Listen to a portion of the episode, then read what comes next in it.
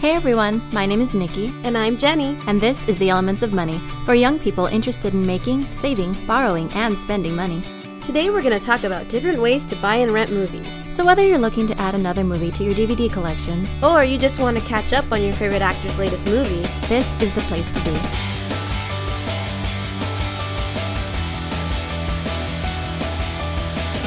Watching a good movie is a great way to relax after a long day of school and studying.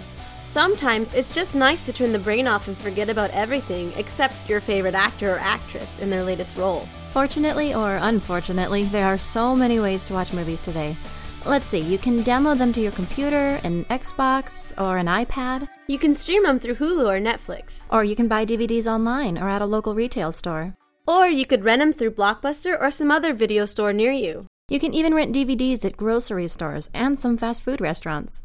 You see, if you really, really want to watch something, it's possible 24 hours a day, every day.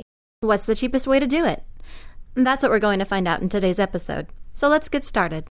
There are so many different ways to watch movies. It can get pretty confusing, so we're going to focus on the more popular ways. At the top of the list is iTunes. iTunes lets you rent a current movie for about $5, and you can download the file, and then you have 24 hours to watch it. If you want to buy the download to keep forever, it's going to cost you about $20. Another popular choice is Netflix, which lets you rent DVDs of current movies or stream older movies through your computer or handheld device. Netflix offers different levels of service based on how many DVDs you think you're going to want to rent at one time.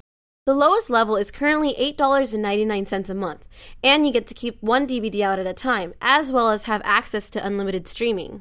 Blockbuster also lets you rent DVDs and stream movies just like Netflix. You can also download and rent movies like iTunes, and now they even offer a kiosk which lets you rent movies from, well, a big blue box in a grocery store. Blockbuster's prices for downloads and digital rentals are about the same as iTunes $4 for a 24 hour rental, and about $20 for a download you can keep forever.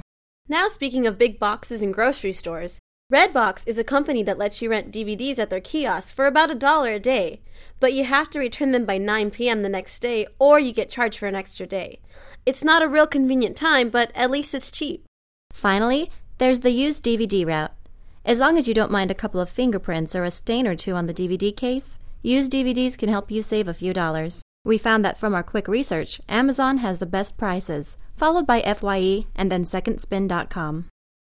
So, those are the different ways to buy and rent movies. Okay, so what's our final recommendation? If you want a movie that you know you're going to watch over and over again, buy a used DVD. Consider Amazon.com. But keep in mind that used prices vary, so definitely do your own research. Now, if you're going to watch a movie, let's say once or twice, and you already have a Netflix or Blockbuster account, rent it from one of those. If you're already paying a monthly fee, you don't have to pay anything extra. Now, if you know that you're only going to watch a movie once and you don't have Netflix or Blockbuster, see if there's a Redbox nearby. It'll only cost a dollar, but be sure to get the movie back before they charge you for an extra day. When it comes to buying download versions of movies or digital rentals, it's still pretty expensive. Unless you absolutely have to do it this way, it's best to avoid it and save your money. Yeah, you'll have a few extra dollars to buy a box of popcorn and your favorite candy, like Red Vines. I prefer M&Ms. Mm. Well, I'll stick to my Red Vines. and with that vision in mind, I can't think of anything more I want to say about our topic, so I guess we're done. I'm going to go buy a box of M&Ms. That's all for this podcast. If you have a topic you'd like us to talk about in the future, email us at feedback at elementspodcast.com. For Elements, this is Nikki And Jenny. saying Goodbye.